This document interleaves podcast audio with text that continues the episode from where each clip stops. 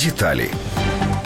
За последний год в Киеве произошло несколько громких случаев. Были сообщения о минировании здания апелляционного и Верховного судов, нескольких станций метро, а также районного управления полиции. О минировании станции Петровка и Героев Днепра сообщил 40-летний киевлянин, страдающий психическими расстройствами. Свои действия он объяснил тем, что хотел выразить протест, против чего объяснить мужчина не смог. На след нарушителя помогли выйти прохожие, которые услышали, как мужчина по таксофону угрожает заминированием.